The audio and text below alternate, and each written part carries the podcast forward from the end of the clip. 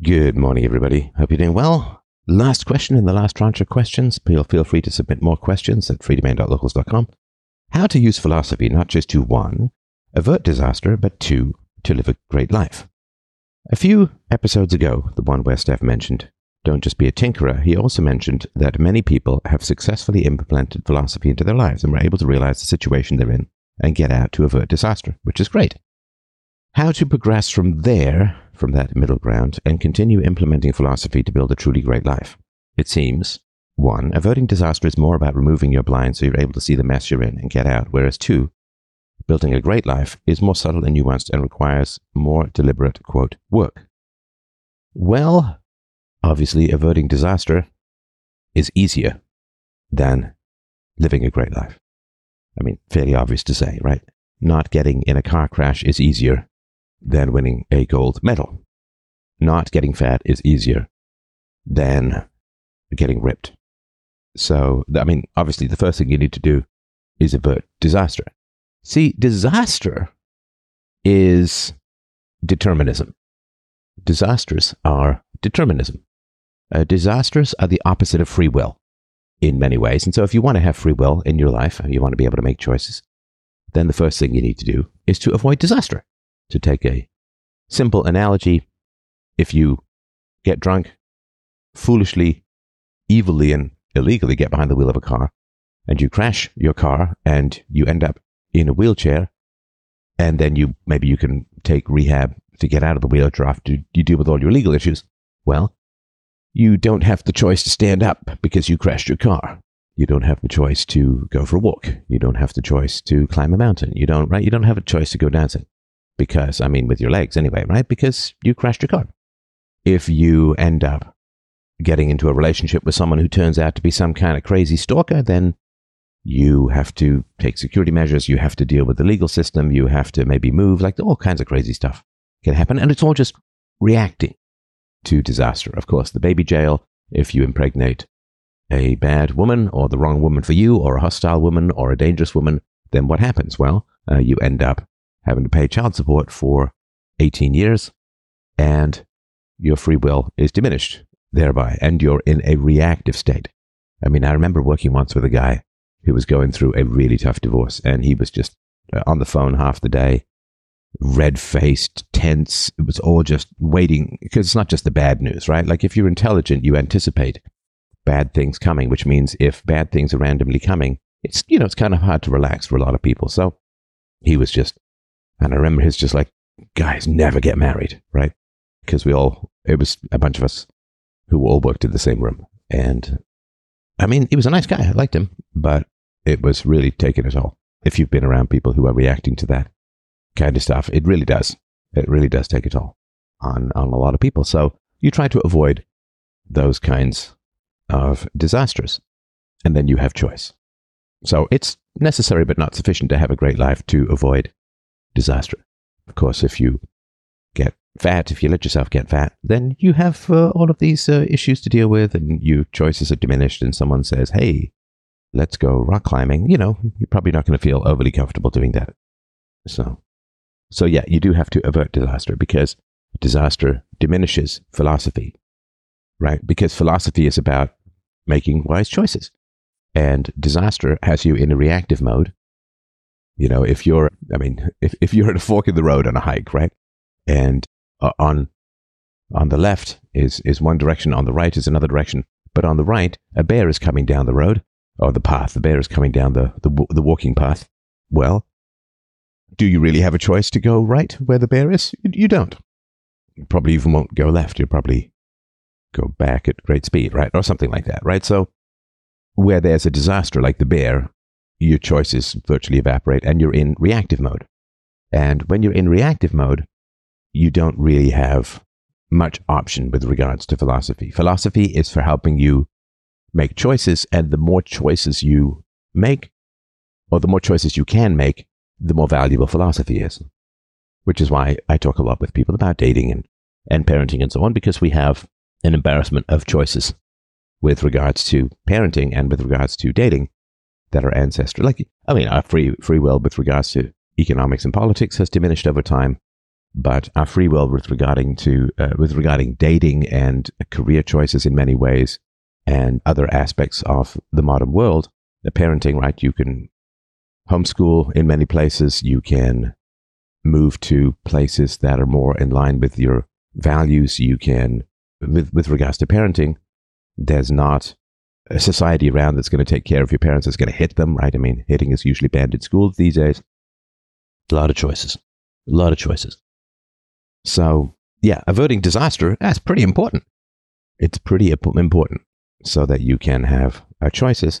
And the fact that people are generally in reactive modes these days is one of the reasons why philosophy has become less valuable uh, to them, right? Because they're in reactive mode, so philosophy doesn't have much to say, right? Like philosophy is like a hiking map, a map of if you've ever been, like I remember as a teenager going on sort of a, a multi-day hike of Algonquin Park with two friends of mine, and it turned into a, a real disaster.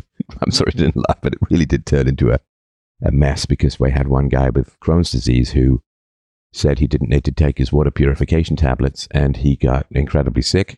And we were two days hike from the road. No cell phones, of course. Back then, no way of getting in touch with anyone. So uh, we split up. We got lost uh, it was uh, it was a mess. But we had a map, right? We had a map. Now, you need a map when you have a choice about where to walk. Again, if a bear comes running at you, you don't you don't pull out your map, right? You don't pull out your map when you're reacting to a predator. You just get a weapon out, or you climb a high tree, or you run away, or but but you're not sitting there going, "Huh, okay, let me check my map, let me check my compass." Right? You're just so so you understand that for society, keeping you in a constant state of panic, keeping you in a constant state of anxiety, keeps philosophy at bay. Right? The, the challenge to hierarchy is philosophy, because everyone can think, right? The challenge to hierarchy is philosophy, in the same way that the challenge to superstition is science. So, how do they keep you from exploring philosophy? Well, they keep you in a constant state of anxiety uh, and, and reaction and helplessness and frustration and a sense of predators everywhere and are, are keeping you, and this happens, of course, on the left and the right, right? We're aware of that. So keeping you scared is keeping you in a constant state of fight or flight, which means that in a sense they're denying you or they are working against your higher rational faculties of analysis and thought and reason and planning and so on, right? And now some of these things that diminish your free will can come from outside of you, and some of them can come from inside of you. And some of those are fine, right? I mean, if you're really, really hungry, then do you have the free will to not eat? Sure, I guess if you're on a hunger strike or something like that. But in general, if you're really, really hungry, your choice is diminished to, I got to get some food, right? Or if you're really, really tired, which I hear is theoretically possible for human beings, I gotta, gotta lie down. I know I should say occasionally I will take a nap during the day. So if yeah, if if you are really thirsty, right? So uh, and those good that keep you alive, right? And for se- lust, sexual desire, greed, and so on, and all of that. And for a lot of people, of course, humiliation, right? That they they don't think of themselves as they don't want to think of themselves as good. They want to think of themselves as better than, right? They they don't measure their value relative to abstract standards, which is called integrity and moral courage.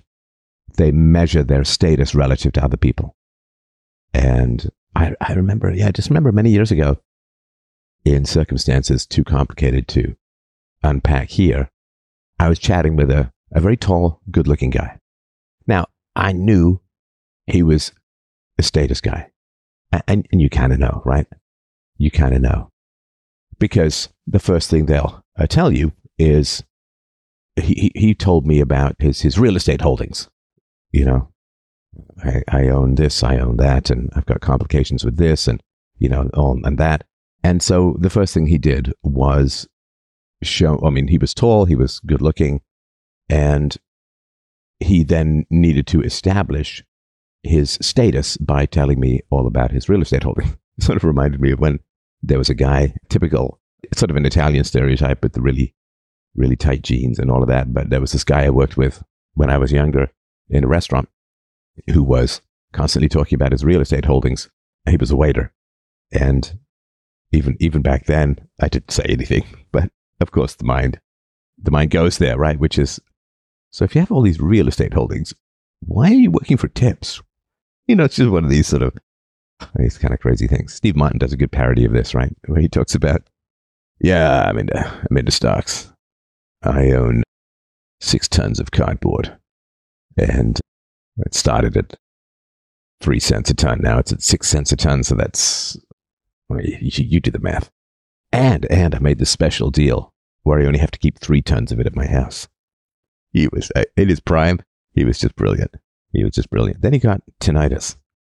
So, or it was inflicted on him by the Three Amigos, which I, I've never seen. It looked way too cringe, and I, I really can't do much of Chevy Chase. But somebody fired off a gun next to his ear, and he got tinnitus, which as a musician and all that, because he's also a musician, of course, a banjo player, and does some fairly decent scraps of Steppenwolf. It was, I think it really messed with his, his comedy. I assume it's fairly bad. So I was talking to this guy, this status guy, and he was struggling because he was both high status and wanted to display to me his status. But at the same time, he could sense that I had some wisdom that he needed to get a hold of. So he wanted to impress me and to be a higher status than me. But at the same time, he was also struggling, and I could see the struggle. He also wanted to ask me, uh, basically, uh, it was a question about his children and society and the future. And he was really struggling because high status is isolating, right? To, to want to be high status, to want to be better than, greater than, to want to show off is isolating. You can't connect with people because you can't approach them as equals. Once you establish yourself, yourself as superior, you can't approach people as equals, right? And of course, you can hear me a million times on call-in shows, right? What do I say? What do I say to people? I mean, if I'm talking to some guy in his 20s, I say, listen, you're further ahead than I was at your age, and I'm right down in here with you, brother, brother, man to man. I'm, I'm constantly establishing equality.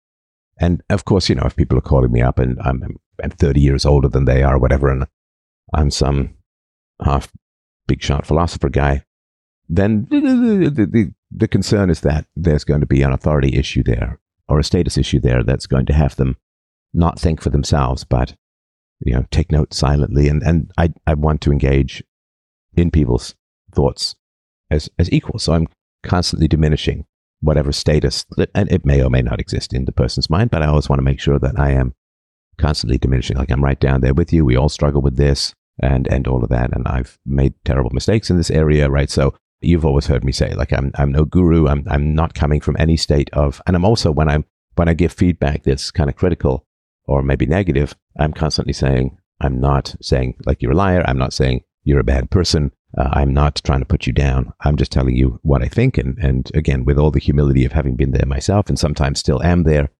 So I'm constantly undoing status because I never, I never want anybody to come out of a conversation with me feeling lessened, like feeling lesser, feeling less. I want them to come out of a conversation with me feeling bigger, stronger, and more powerful. And I can't do that if I'm working the status bellows to fire up their insecurities or something, right? The conversations are not about me feeling high status, which is, I mean, it would be really pathetic, right? people are call, calling me with troubles and then using their troubles to make me feel better it would be sad. You know, it, it, the analogy would be like some, some ER doctor. Some guy comes in with a terrible wound and the ER doctor says, well, geez, I've never had that wound. Look at me. I don't have that wound at all. I'm totally fine. I guess I didn't do whatever stupid stuff you did to get this wound. I mean, that wouldn't that be just like beyond appalling? wouldn't that be beyond appalling? I mean, that would be right. So anyway, I could see this guy struggling because he wanted to ask me questions about his kids and the future and, and so on, right? And society and the direction of society. And he didn't know what I did, right? But he sensed that I had some couple of comments I guess I'd made. He sensed that I had some wisdom.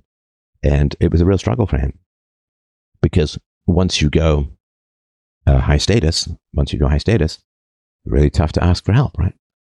Really tough to ask for help. And so anyway, I was, I'm obviously could see this un- unrolling. And I just uh, said, you know, hey, you know, we're all parents. We all struggle with this kind of stuff. Future of society, future of our kids. Uh, here's here's the tentative conclusions that I've come to. I mean, I don't have the answer, but right because in order to get the wisdom across, I had to approach him from probably slightly lower status. Like the important thing is to get the information across so that his kids get helped. But I had to approach him from a lower status position. Yeah, because if I had said, well, the answer is obvious. You have to do X, Y, and Z. What's, you know, what's the matter with you? I mean, obviously that'd be kind of being a bit of a jerk. But if I, and even if I had approached him as an equal, he would be less likely to learn. But to approach him as less than was the only way, really, to get the information across that was good for his kids. Which is, you know, I, I, I, I mean, I, th- I think everyone can understand that I'm not in this for the status not in this for the status at all. Even, uh, I mean, it, quite the opposite. I mean, you, you have to, you have to accept the loss of status to pursue wisdom. You, you have to, because, because the opposite of philosophy is vanity. Philosophy is humility. And I, I really became a philosopher. I mean, as far as I would understand the term, I really became a philosopher when I finally embraced true humility and say, okay, let me, let me start. Let me start. So there's excess humility, right? The excess humility, pathological humility is Rene Descartes and, and Socrates and so on saying, all I know is that I know nothing, you know, that kind of stuff, right? I could be a, I could be in the matrix. I could be in a demon's fever fantasy. I could be a brain in a tank manipulated, right? So that's excess humility. That's the undo. That's using. That's pathological, right? You you want the balance of humility. Excess humility is self-effacement, self-erasure, really, and a deficiency of humility is is arrogance and vanity, which always leads to dominance, which leads to separation of soul. It leads to a predator-prey relationship. It leads to win-lose. You feel like if you're a status person, you feel better when the other pe- person feels worse. You feel more secure when the other person feels less secure. So, the opposite of wisdom is humility. But humility is composed of two things. Rational humility is composed of two things. One, I don't know. And two, I can know. Right? One, I don't know. And two, I can know. Right? We have ambition when we say, I have not achieved my goals, but I can achieve my goals. Right? I mean, if, if I wanted to be an, a tenor opera singer, I could not achieve that goal. Can't sing that high. I mean, not presently, and certainly not in a way that wouldn't damage my voice over time. So I don't pursue that. To pursue that would be uh, harmful and would put people in the awkward position of saying, You don't sound good, man. you know, that could be an opera singer anyway. And I don't particularly love opera music. Some parts of it I like, but I don't particularly love opera music. So, and I don't have the voice for it by far. So why, you know, just, just be harmful. So humility is, I don't know. But I can know. And of course, I remember sitting down, I remember very vividly sitting down at a table with a piece of paper, actually a whole stack of papers and a pencil, and saying, which is which was escaping the vanity of the objectivist movement. The vanity of the objectivist movement is we have all the answers. And spoiler, you don't. Which is why objectivism is more about explaining things rather than exploring things. Right? Which is why Leonard Peikoff wrote a book explaining objectivism rather than using rational principles of empiricism and curiosity to explore things further. It's a more of a canon than something you can really participate in. And don't get me wrong, love objectivism. Great, great, great stuff. And the art is fantastic. But they, the objectivists uh, believe with great certainty that they have solved the problems of, of ethics. And uh, they haven't. I mean, the end of Atlas Shrugged, sorry, spoiler. The end of Atlas Shrugged is them saying, well, we just, we have to rewrite the Constitution. we just have to have a better Constitution. And if we have a better Constitution, uh, everything will be fine. Everything will be fine. And that's uh, not, uh, that's not valid. I mean, it's not even, it's not even close to true. It's not even close to true. And the fact that there's a non-aggression principle along with the support for coercive institutions, I mean, it's just a contradiction. And because it's a bunch of answers that you have to either explain better or learn more of, or right, then it's it, it, kind of a closed system. And I don't know, maybe there's a bunch of new stuff that's come out of objectivism I haven't been in the movement for decades, so I couldn't tell you. Maybe they are doing a bunch of exploring and stuff like that. But I don't see it, or I didn't experience it back then as an open system that you could use the tools and use to explore whatever you want to, to explore. I mean, I've taken sort of the reason and evidence stuff and I've explored just about everything. I mean, I don't know if objectivism has worked really hard on parenting or child abuse. I don't know if it's worked on the analysis of dreams, which is a very important aspect of life. And again, if you have dreams, I do love to poke around among them. So you can send them in if they're dreams that you, especially repetitive dreams, because they're, they're usually quite insistent for a reason. And again, none, none of this is to criticize objectivism. Great stuff, great stuff in it. But uh, to me, it's a, it's a country, a small country with defined borders. It's not a spaceship you can explore anywhere, anything, anytime. And that could be my deficiency. I'm fully, fully aware of that. But to me, objectivists truly accept that they have got solutions to problems uh, such as what is free will, uh, what is morality, and so on. I think they've, they've got pretty good stuff about what is truth and what is real and so on, and, and the role of reason. But it's circumscribed. And, uh, you know, if I had to go out on a limb, which is a real limb, Ayn Rand was a pretty brittle authoritarian and could be quite aggressive, if not downright verbally abusive. And so I think for her unable to confront that, and it comes out of a lot of sorrow and pain in her childhood, of course, and frustration with society not listening to her, which, trust me, I, I get a little bit of this here and there. But because she had a brittle, aggressive, and authoritative, authoritarian personality at times with some people, well, I mean, you're screaming at the top of her smoky lungs at Nathaniel Branden that he was a traitor to philosophy because he didn't want to have sex with her. That's not great. I mean, that's not great. That's not great. Can you imagine? I mean, I can't. I, I can't even put it out there as a theory, right? But imagine some guy who's screaming at some groupie that she was betraying philosophy if she didn't have sex with him. I mean, that would just be that would be appalling. I mean, beyond appalling, right? So yeah, she she couldn't let go of the aggression within herself. She couldn't let go of the aggression within society, right? So uh, for a long time, I absorbed objectivism and absorbed the answers. Objectivism had the answers. And again, I explored, I had methodologies, I, I wrote my novels like I wrote.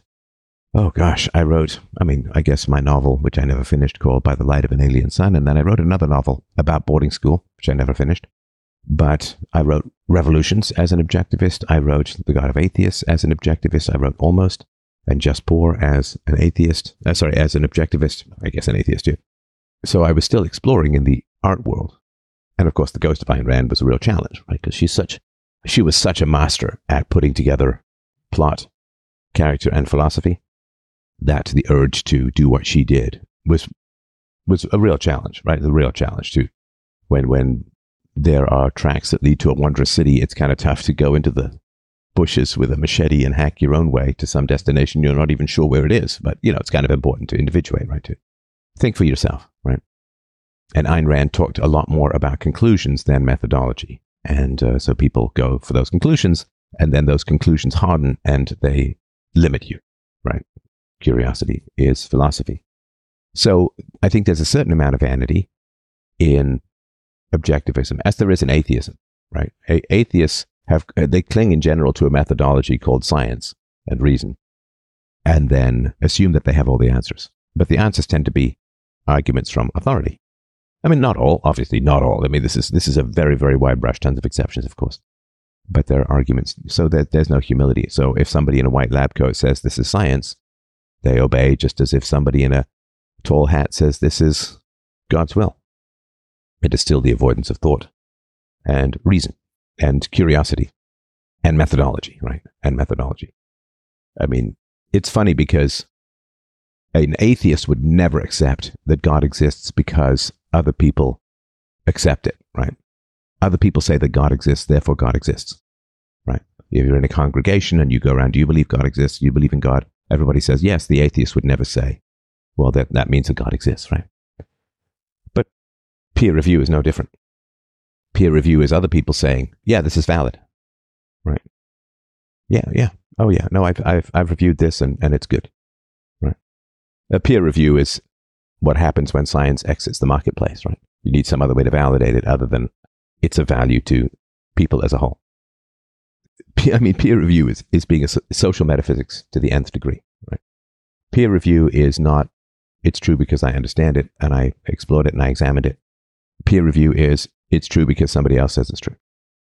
As if people can't be liars, as if people can't be compromised, as if people don't respond to incentives, as if people can't be bribed, as if people don't want to support their friends, as if uh, people don't have ambitions, as if people don't want grant money. I mean, the amount of compromise in what is fairly laughably called modern academic science is beyond, it beggars belief. It beggars belief. My view, my view of most modern academia is if you are an ad company and, you know, say 70% of your revenue comes from one client, say Coca-Cola, 70% of your revenue comes from one client, Coca-Cola. Uh, will you ever create an ad critical of Coca-Cola? Will you ever put resources or publish things that are critical of Coca Cola? No, of course not. People respond to incentives. That's not a theory, right? It is the basis of evolution of economics of, of every study you ever know in this area, right? So, and, and if you have a bunch of ad agencies that are all dependent upon uh, Coca Cola, none of them will ever write or publish or speak publicly anything critical of Coca Cola.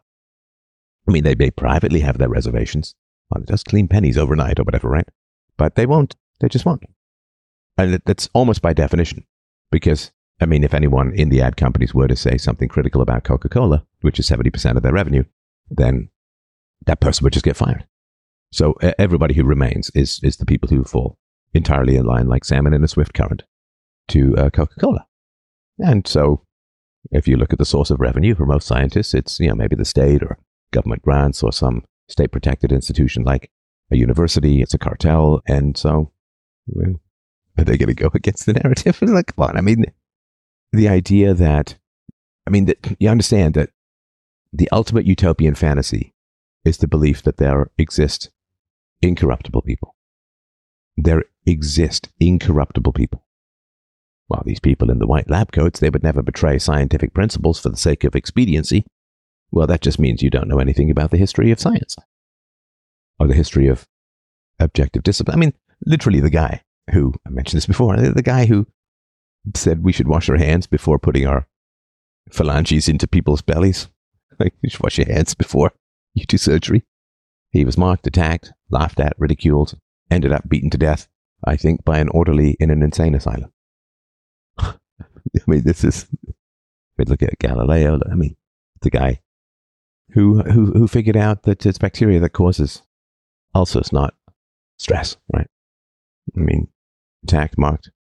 I mean, look, look at us, right? I mean, look at, look at this sort of community. So that is the reality of the world that we live in. And listen, I mean, as far as thought, reason, and evidence goes, it's pretty glorious right now. I mean, it's fantastic. We can have these conversations. I can carve my thoughts into the fabric of the universe. And that's what I'm doing. Like I'm carving my thoughts into the fabric of the universe because atoms are rearranged based upon my thoughts. The atoms on your hard drive or the atoms in your mind get rearranged by the arguments that I make. Whether you agree with them or not, you still have to react to them, right? And sound waves, and if you print things out, my physical books, like my thoughts are permanently carved into the atomic structure of the universe. Magnificent. I mean, thank you again. I mean, with all due humility, thank you so much for this opportunity because I wrote my novel Just Poor out of a fear that my intellect was going to vanish, as hers would have in the country, right? Brilliant girl born in the middle of nowhere to uh, an, as an orphan.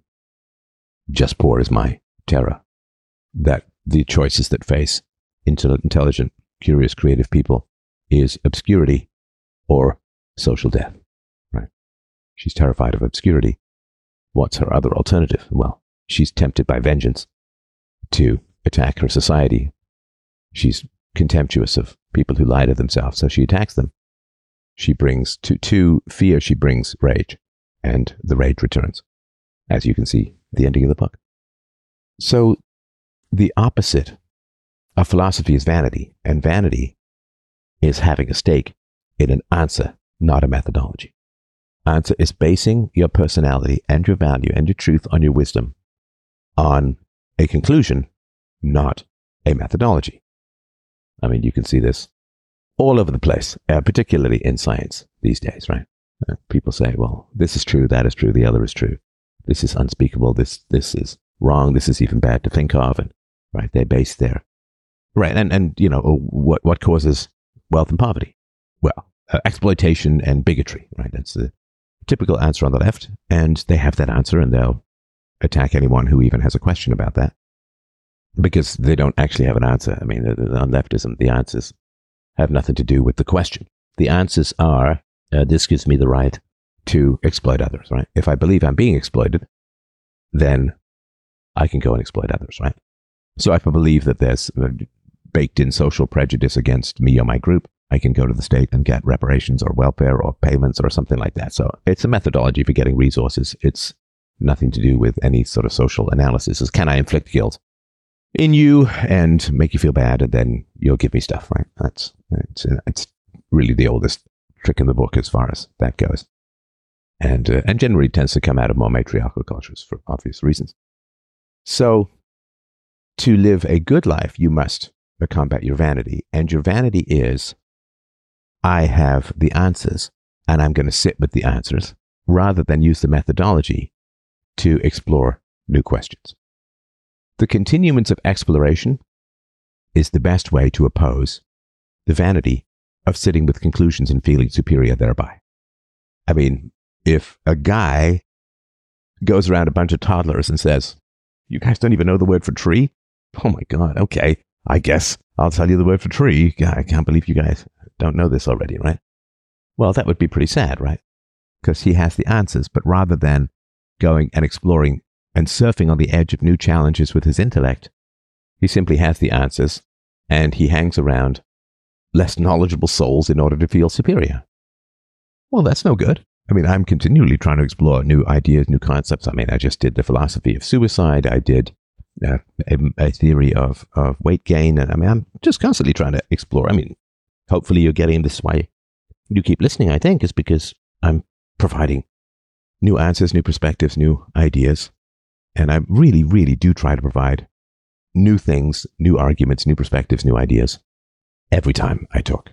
Every time I talk. I just, because I want to live vividly in the moment, which means thinking in real time. What I don't want to do is, you know, and I don't, I'm not trying to put anyone down, but, but I think we've all seen these sort of public quote intellectuals. You kind of know what they're going to say and they have their talking points and they say their stuff, and it's kind of autopilot, right? Input output. It's a little bit NPC stuff that can happen, even with some of the highest intellects. You kind of know what they're going to say, and all of that, and they're kind of on autopilot. And you know, with public intellectuals, and again, this is this is with all humility and um, with all like there could be tons of stuff, obviously, that I have, but there is, without a doubt, tons of stuff I haven't seen.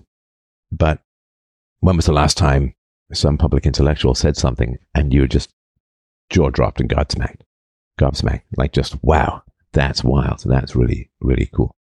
Now, of course, when you meet a public intellectual for the first time, you start getting interested in a public intellectual, then there will be uh, things that they say that are really quite quite startling and and right. But the question is, do they keep doing that? It's for me, right? I just I really really want to live deeply and vividly, and in the moment, and not waste a scrap of my potential. I, I, because I, I, don't know what the end of my potential is. I, I don't know. I'm still exploring what my potential can be. Other than I have no potential to be an opera singer. but, you know, I'm, constantly, I don't know where the end of my potential is. Because that to me would be vanity. I know what I'm capable of. It's like, no, you don't. The unconscious is a great mystery, works 6,000 times faster than the conscious mind, generates wild, vivid VR dreams every night more vivid than VR, infinitely more vivid than VR because they're tactile and sensory and all that, right? I mean, the idea that we know what our potential is is incomprehensible to me. Incomprehensible to me. I mean, I never tried to write science. Well, I guess my very first novel I wrote when I was 11 or 12, By the Light of an Alien Sun. That was science fiction. But, you know, I was like, hey, let's see if I can pull off science fiction. And I haven't written a contemporary novel in well over 20 years. And so I'm like, well, let me write a contemporary novel, not a historical novel. And so I just try try these things. Think I did a good job. So, you know, I mean, I remember at PorcFest many years ago, there was a stand up comedy thing, and I was given a topic right before I went up, and I had to try and improv stand up comedy with a topic with a thousand people watching. And, you know, I'll go up and give it a shot. I might, it might work, it might not work. I'll go up and give it a shot. I don't know. I don't know. Maybe I'm capable of this. Maybe, I don't know. I don't know. Humility, right? So I constantly want to be surfing at the edge of what I know because that's living in the moment. That's not just input output, right? I don't want to be a computer. I don't want to be an NPC. I don't want to be a machine of input output. I don't want to be AI, right? AI is about the past, not about the future. It's about word guessing based upon past word patterns. And I don't, I really, really want to think and communicate vividly in, in the moment, right? So literally 80% of what I'm talking about, I have not planned ahead of time. for, for better or for worse, like 80% of the time, I have not planned this ahead of time. So as far as living a great life, well, avoid disaster, of course, and embrace the value of humility. But not humility to the point where you can't know anything. That's just abandoning your brain and also abandoning the field to the certain, right? So humility is I don't know, I can know. And humility is also having the confidence to say to somebody else, you only think you know. Now, the fundamental question becomes like if you say to somebody who claims to be an expert and then it turns out that they don't know, well, I mean, this is when I had a poli, a poli sci teacher in university, and I said, but the state is an institution of coercion. And he just kind of blinked and stared at me because he did all this complicated analysis of state functions. And, and I said, but, but it is, you know, wouldn't, wouldn't you start with the basics of the state as an agency of coercion? It initiates force, right? I mean, that's what it does. And, you know, he got into the social contract. And I said, yes, but the social contract is only with you and the state. So it's not universal, right? Social contract is not, I, I can't impose a social contract on you or, or other people in this classroom. So even if you say social contract, it's still not, I mean, the state is a monopolist, right? The monopoly on the initiation of the use of force, monopoly on money printing, monopoly on taking out debt in other people's names, and monopoly on whatever the social contract thing is. It's still a monopoly. It's not. If it's a social contract, it should be available to everyone, but it's not. Right? You, if you try and impose a social contract on other people, take their money without their necessary agreement, then you're a criminal, right? So, and and of course, so and th- this guy, I mean, a famous political scientist, thousand yard stare, didn't know, really. I, I, I'm sorry, like that's just kind of incomprehensible to me. To be to be told something that's okay, like he could have debated or whatever, right? But just to, you know, like you know, the, the, the moment you talk about this, you get social contract and democracy and you vote for and blah, blah, blah, right? Which, you know, okay, so let's say some guy decides to set up a social contract and he takes a $1,000 for each of his neighbors and then he says, well, you know, you can vote on what you want me to spend it on and maybe I'll do it. Well, that doesn't, doesn't make it okay. Oh my gosh. Ah, oh, voting legitimizes things. Okay, so two men and a woman go on a hike, and the two men vote to attack the woman, and they're outvoting her. Does that make okay? These are just obviously just basic things, right? But no, can't have those questions. Can't have those comments. It's just not a thing that we can do. So the fundamental question. thank you for your patience here as I sort of wrestle with this stuff. But the fundamental question is: Can you tell the truth? Can you be curious? Can you be humble? And being humble exposes the arrogance of other people. And arrogant people don't like to be humiliated if you point out that they don't know. I mean, this is back to Socrates, right? The sophists, right? All the people who say they know, Socrates asked them three questions. Turns out they don't know what they know. They're only pretending. They're, they're, they're lying. They're cheating. They're taking. They're appalling. To me, to me, this is appalling. Like to, to pretend that you know. Now, there are things I thought I knew that I didn't know, but I had no particular objection to saying, maybe I don't know these things. I've been an objectivist for 20 years, and I'm like, you know, maybe I, uh, maybe I don't, maybe I don't really have the source of morality. Maybe I don't actually have, you know, I accepted the, you know, that which is best for man's survival and functioning. Reason is best, therefore reason is the highest value. So I get, I get all of that. But then I was like, when you get exposed to a certain amount of corruption in the world, then you see that there's lots of people who benefit enormously from lying, misleading, and cheating. You, you, you see this.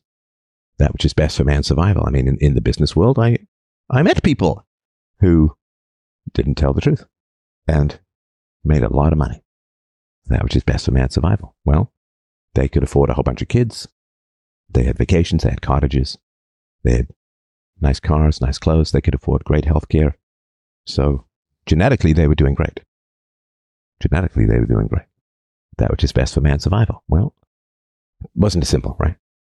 It wasn't as simple. Can you have a happy life? Can you have a great life and tell the truth? Can you have a great life and be good? Well, it's tough.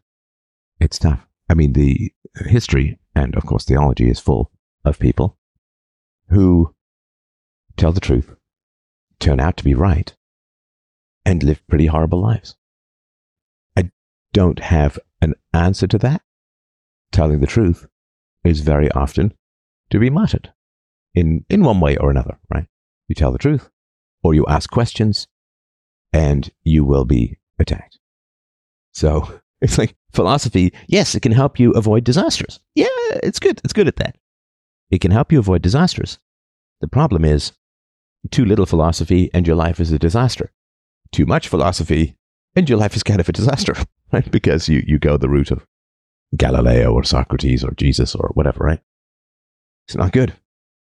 So if you want a great life, then you have to build a personal life full of integrity, full of people who respect and you and you respect and they love your curiosity. They're willing to go on the journey with you and, and contribute to that journey as you contribute to their journey. So you have a social, familial, and business circle full of people who have integrity.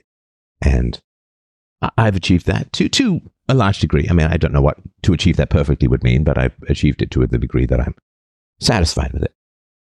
So that's having people that you can choose in your life, having people in your personal life who have integrity and, and help you with your integrity. You help them with their integrity. You, you have fun and you enjoy life and they are open to questions and comments and criticisms. And, and you know, that's, that's, that's good, right? So in your personal life, you can have philosophy. If you have a, a general social, general business or public life, having philosophy in private is wonderful. Having philosophy in public, eh, not so wonderful. Not, not so wonderful as a whole especially philosophy that, that actually interferes with the thirst and hunger of those addicted to power, right? I mean, that's, that's a real challenge. So, I mean, like a lot of these things is, uh, can philosophy lead you to a great life? Yes and no. yes and no. In your personal life, absolutely. Absolutely. In your social, public, business, collegial, educational, blah, blah, blah, blah, blah. Well, you got to be careful you got to be careful. Because the world is full of aggressive people. And I don't know if you've ever seen this. I mean, I see this on occasion where aggressive people, they just thump the table, they raise their voice, and everyone just lines up. Done. Uh, okay, whatever you need. Okay, go ahead. Like, what you need. And we can get mad at that. We can be plus or minus about that, but that's just a reality. I mean, that, that is just a reality that aggressive people kind of run things. And most people won't confront aggressive people. And again, this is how we survived as, as a species. So I'm sort of less in, I'm less tempted to rail at people because we've all survived and we do have these great brains and we do have the society where we can have these conversations. So I hate to say it is what it is. It's such a, it's a tautological cop out, but that is just the reality of the world. That if you uh, confront an unstable, aggressive person, a bully, or something like that, then uh, people will e- either do that Homer Simpson fade into the bushes, or they'll temporarily align with the bully, or they'll appease, right? And they'll, right? That's just the way things are.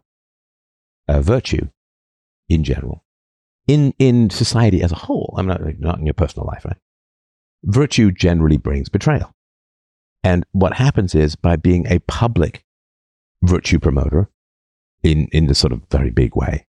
What happens is you can actually inhibit the spread of virtue in society by being publicly virtuous. Because what happens is, if you're publicly virtuous, and you are attacked, and then your colleagues, your acquaintances, your quote friends, people in public, if they then betray you, which is almost inevitable, then they actually then feel bad. They, they feel guilty, they feel ashamed, and then their odds of becoming good people have gone down because you've made them aversive to integrity because they have betrayed a good person. So it's kind of a funny thing. Like it's a real, it's a real complicated parkour style balancing act to bring virtue to the world. It's really tough. Be virtuous and honest and have integrity in a very public fashion. You get attacked and people interested in virtue will often betray you or avoid or back away or whatever it is, right? And again, I'm not, I'm just observing. This is not some big criticism. It's just sort of a fact of, of life. It's the physics of, of virtue. And then those people are compromised and then they can't be honest with themselves or certainly not in public. They can't be honest. Uh, they can't look in the mirror and say, ooh, you know, I just did something that was pretty questionable. And so then they become more posturing of virtue. Oh, the things I know. they become more posturing of virtue. And the posture of virtue leads them away from virtue.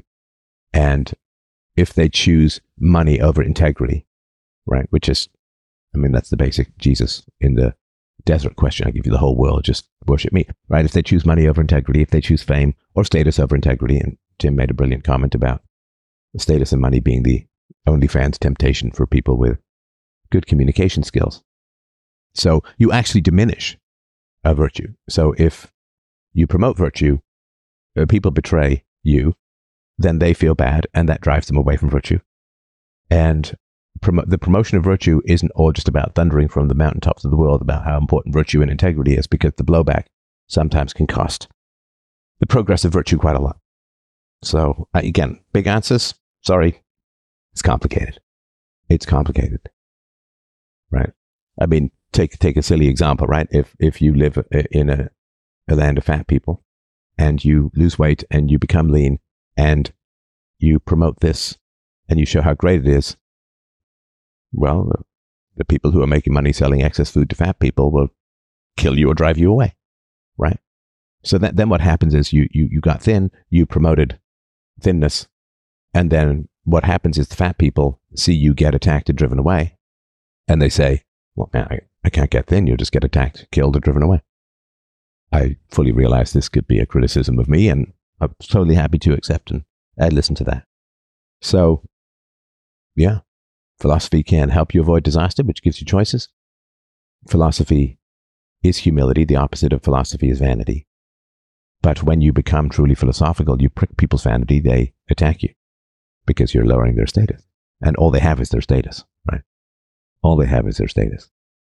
And because their status has is now their identity, if you attack their status, they feel it as a it, they, they experience it as a physical or existential attack upon themselves. In the same way that, I mean, somebody who you're about to expose someone for fraud, they might attack you, right? They might even kill you because, right? And but they don't know that most people don't know that they're a fraud. All they'll do is they'll simply take their own immorality projected onto you and then say it's just self defense and I'm just attacking a bad person. And that's the real, the real physics, the real mechanics of the world. So I hope this helps. I really, really appreciate, of course, the chance to explore these topics with you. Have yourselves an absolutely wonderful day. And, uh, I would say certainly focus on what you can do to bring virtuous people in your life, be a virtuous person for them. But I hope, I hope this helps. And I hope that you get some of the complexity. At least, I mean, maybe there's a simple answer I'm not seeing, but there's some of the complexity that I'm wrestling with. So thank you everyone so much for listening. freedomain.com slash donate to help out the show. I really, really would appreciate that. freedomain.com slash donate. You can join a great community at freedomain.locals.com. Lots of love from up here. Thank you so much for this opportunity. Take care. I'll talk to you soon.